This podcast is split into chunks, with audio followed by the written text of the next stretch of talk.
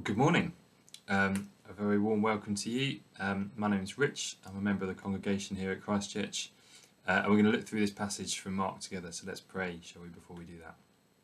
Father, thank you for the chance to, to pick up the Bible and to read your word. And as we do that, I pray that by your Holy Spirit you would speak to us. Um, Lord, I pray that you'd speak through my words or that you'd speak in spite of them. Um, but Lord, that you would meet with us, that you would teach us truth, you would challenge us, and that you would inspire and change us. Amen. Great. Well, um, we are carrying on this morning going through the Gospel of Mark, which we've been doing for the last few weeks. Um, and we are going to carry on doing that up to and just through Easter. Um, it's a great gospel, isn't it? It's great to come back to the Gospels, I always think, and to be reminded of how awesome uh, Jesus is and his teaching. But it's challenging as well, isn't it? Um, this passage that we're looking at this morning um, falls pretty centrally in Mark um, in terms of where it is in the book, but thematically, it's right at the heart of what it is that Mark is trying to say. Um, up until this point, the, the dialogue has very much been about who is Jesus. Okay, so Mark has presented a lot of the things that Jesus has been teaching, um, and in particular, a lot of the things that he's done, sort of miraculous things. And time and time again, people have said, Who is this guy? How can someone do the things that he does? Or how can someone speak with the authority that he speaks with? Who, who is he? Is he sent from God? Is he sent from somewhere much darker? How, how does he do it? And Mark runs that question right up until this point, uh, where we see that question addressed head on uh, by the disciples. And then from this point on, there's a real shift in emphasis as the teaching then becomes much more about why has Jesus come and what happens next. Very much a kind of traje- trajectory uh, changes towards the cross and towards Jesus' suffering and resurre- um, rejection, death, and resurrection. Um, and this passage that we're looking at is a kind of real hinge in terms of where that happens. Um, there's some overlap, but roughly speaking, I find that quite a helpful way to think of Mark's Gospel. And this passage is really exciting in terms of bringing those two things together. Um, it's also a passage, if I'm honest, which is in which Jesus is very explicit, and so the intention this morning isn't really to sort of um, try and unpick it because I think what Jesus says is really clear.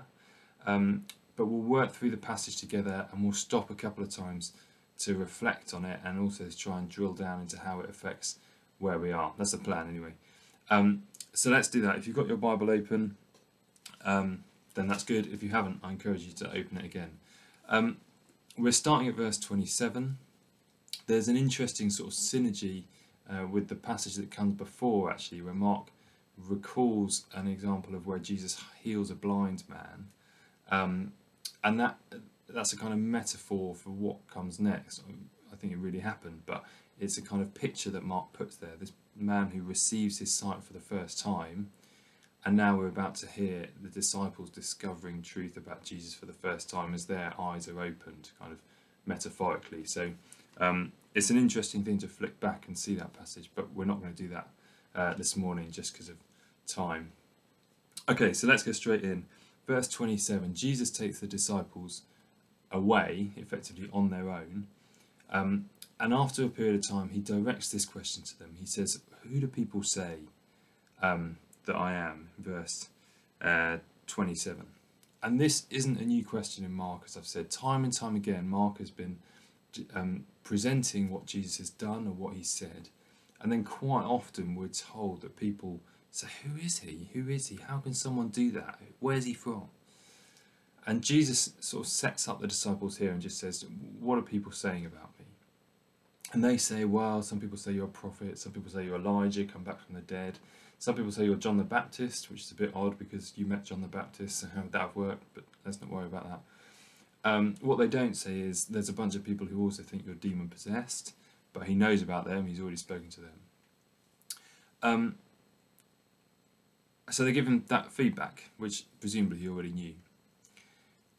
But then he takes it up a notch and he says, What about you?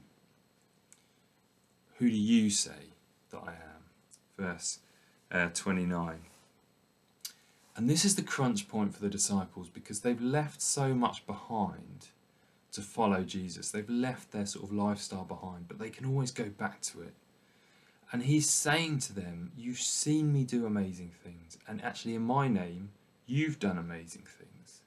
So the time has come when you've got to nail your colours to the mast. You've got to decide who I am. And Peter steps up, doesn't he? And he says, You're the Christ. Um, and at this point, I think it's helpful to pause because if, with our kind of, um, if we're familiar with the Bible and, and the New Testament and the Old Testament, and I say to you, what does it mean that Jesus is the Christ? You might say quite a lot of things, or I might. Uh, we might say, well, he's the Son of God, he's divine, he's fully God, he's fully man. Uh, he came to die, he da- came to die on the cross, he's our Saviour, he was resurrected, he's going to come again, the second coming. Um, and all of those things are, are true about Jesus. They're all things that the Bible tells us are true about Jesus. But they're not associated with this term Christ. When Peter uses the term Christ, or which is Greek, the equivalent in Hebrew is Messiah, um, he's saying something very specific. And Christ literally just means anointed one.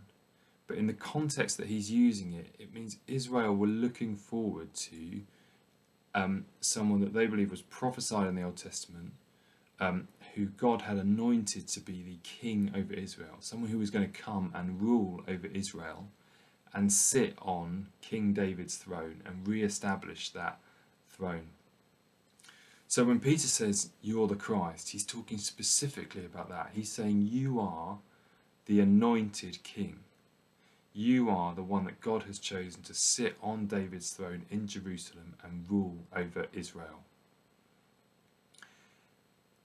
And we need to recognize, therefore, that what Peter says is actually very bold, it's brave, and it's dangerous because it's deeply political. He's effectively putting himself on the side of a revolution. And so I think often we read that statement by Peter and we say, oh, finally, Peter's got it.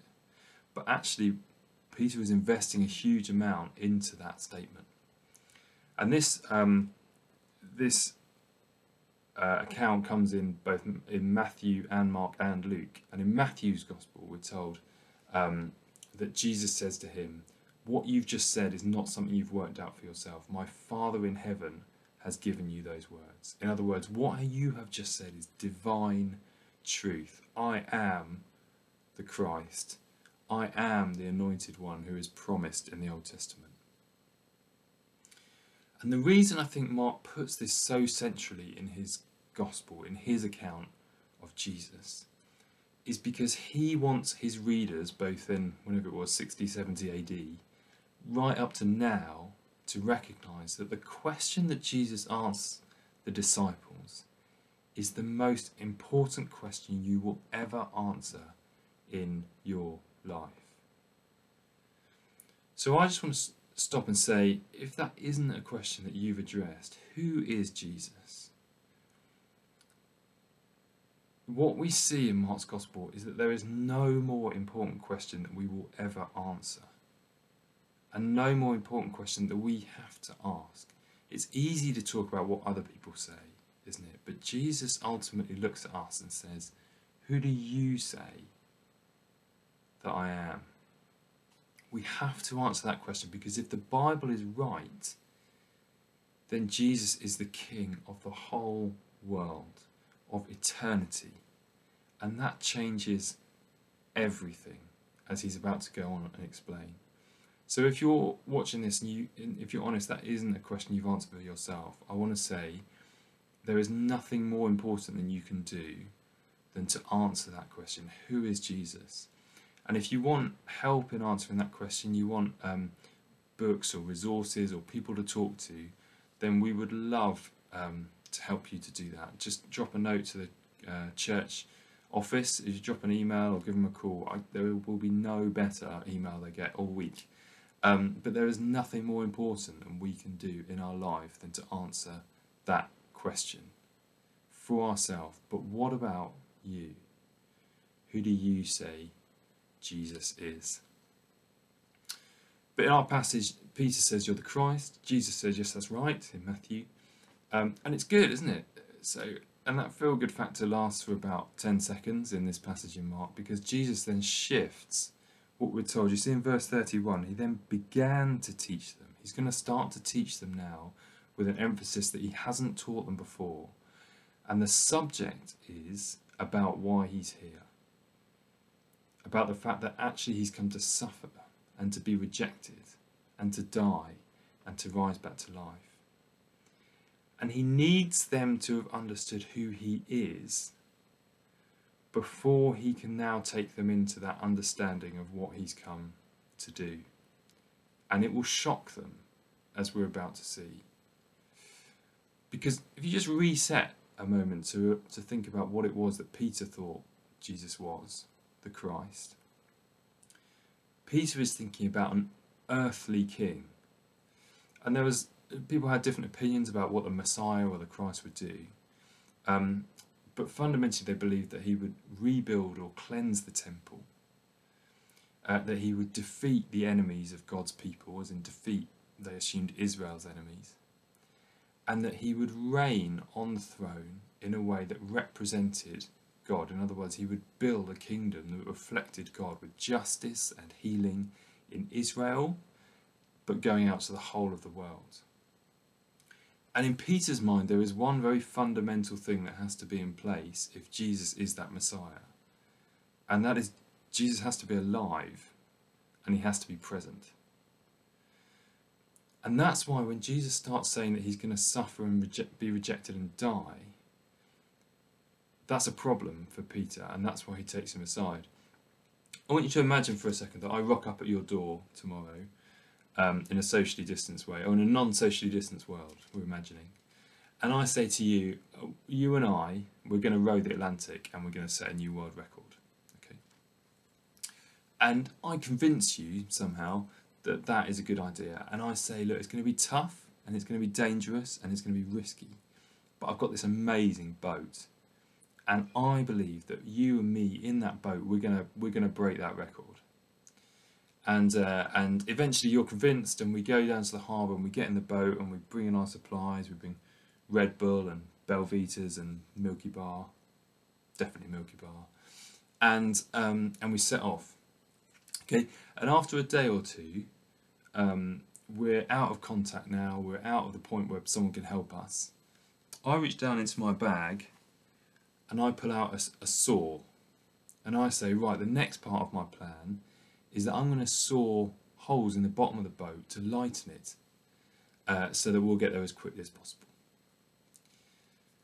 Now, hopefully, at that point, you would have a pretty frank conversation with me and you would say, Rich, the plan is fundamentally linked to the boat. Okay? So if you start cutting holes in the boat, A, we're going to have a problem, and B, we're going to die. I would like to think you would have that conversation with me anyway. Um, that is what Peter is about to do. Peter's understanding of who the Christ is is totally incompatible with Jesus saying, I'm going to suffer, I'm going to re- be rejected, and I'm going to be killed. Even though he then goes on to say, I'm going to rise back to life. And Peter takes him aside, and we're told that he rebukes him.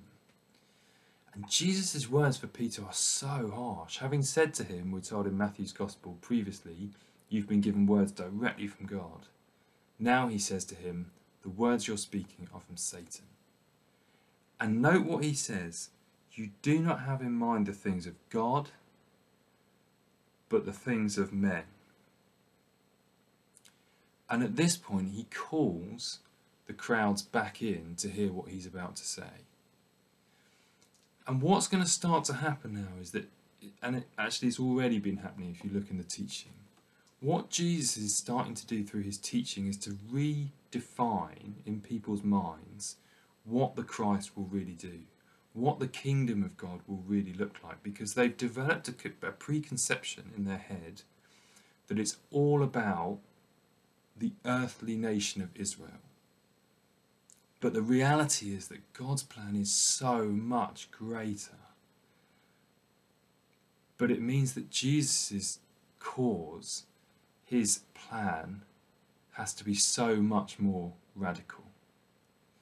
And when he talks in this passage, he uses the term Son of Man and he uses Kingdom of God. And these are these are terms from the Old Testament. In fact, you'll recognise them if you were around for our Daniel series, when God promises an everlasting kingdom and he talks about the Son of Man and he talks about it being established, a throne that's established forever. And Jesus is using that terminology very intentionally and saying, I am the fulfillment of that prophecy. But if you're looking for an earthly kingdom, then you're looking in the wrong place. And what he's going to go on to show through his teaching is that yes, he's here to rebuild and to cleanse the temple, the place where we can meet with God. But the temple he's talking about is not a building, it's his body. He's going to die on the cross and then he's going to rebuild it as he's raised back to life. And in doing that, we can really meet with God, back in relationship with him, as we're forgiven for our sins when we come to him in repentance. And yes, he is going to defeat the, the enemies of God's people, but it's not Herod or the Romans or anyone else who's going to come and occupy Israel. It's sin and death and the devil. And he is going to establish a kingdom founded on justice and healing and restoration and mercy and grace and righteousness, like the Old Testament has said. But it's not a kingdom of earthly borders, it's an eternal throne. And they're going to see that kingdom come in power when he dies on the cross and the Holy Spirit is poured out. That's the reference at the start of chapter 9. But ultimately, that kingdom is going to be brought into fruition when he comes in glory. And what Jesus is saying to Peter and the disciples and the crowds is, and remember, Peter's concern is that he's going to end up on the wrong side of a revolution. He's going to end up as a revolutionary watching his leader die, and that doesn't end very well for the revolutionists. Jesus is saying you're concerned about being on the wrong side of a revolution, but actually, your problem is you're going to end up in the wrong kingdom. Your concern, your preconception about who I am is focused on this earth. But I am here to build an eternal throne that is so much greater. And Peter has a choice, and we have a choice. He can focus on what is around him and look for restoration in, in the immediate, or he can follow Jesus to, in building a kingdom that is eternal and that is true, and that is God's true kingdom. And that path is harder, and it will mean leaving behind the realities of, sorry, it will mean leaving behind the things of this life that he's clinging to. And Jesus is saying, You've got to carry your cross in the same way that I'm going to carry my cross. You've got to put that life to death because I need you to be all in because I'm all in. And it, it's a path that for us too will mean suffering and it will mean rejection from people around us. And it could mean death. But oh my word, what a kingdom it is to be part of. What a king we have. And what a what a privilege to be a part of building God's kingdom on earth. As we see the lost found, as we see the broken made whole, as we see those in bondage to sin set free, as they come into relationship with Jesus Christ and as we bring his principles of justice and mercy and grace to this earth and ultimately will be with him forever in heaven. And the challenge to us, particularly I think if we're Christians then, is the same challenge that Jesus gives to Peter and to the crowds. Will you follow me? Will you go all in? Will you do the hard things to follow me into this place because I'm going to go through suffering and rejection to make it possible.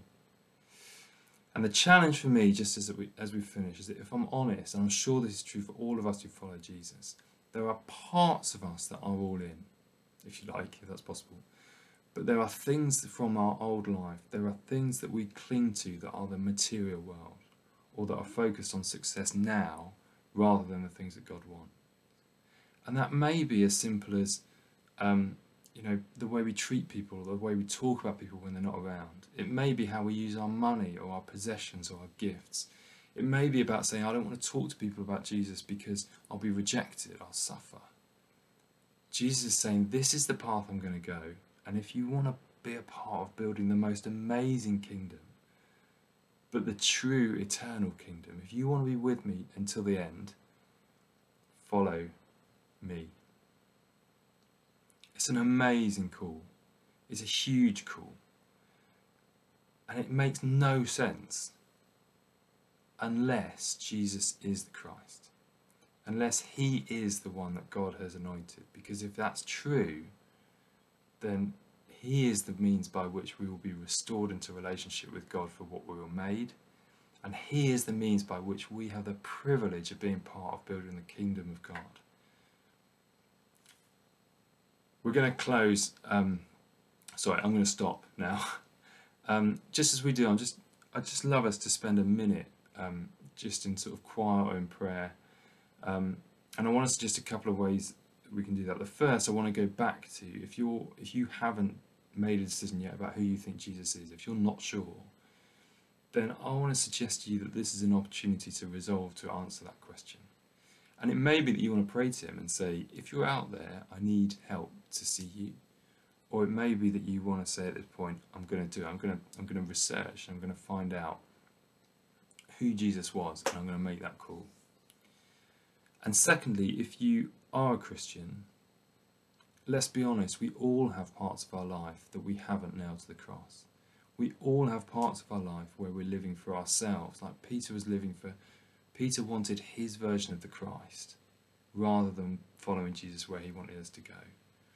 I want to encourage you to hold those things out before God and to give them back to Him. Or it may be that you know there's somewhere, somewhere or something that He's calling you to, and you want to say to Him, Do you know what? I'm scared and I'm worried, but I'm going to follow you. Um, let's just have a moment of quiet and then I'll close with a prayer.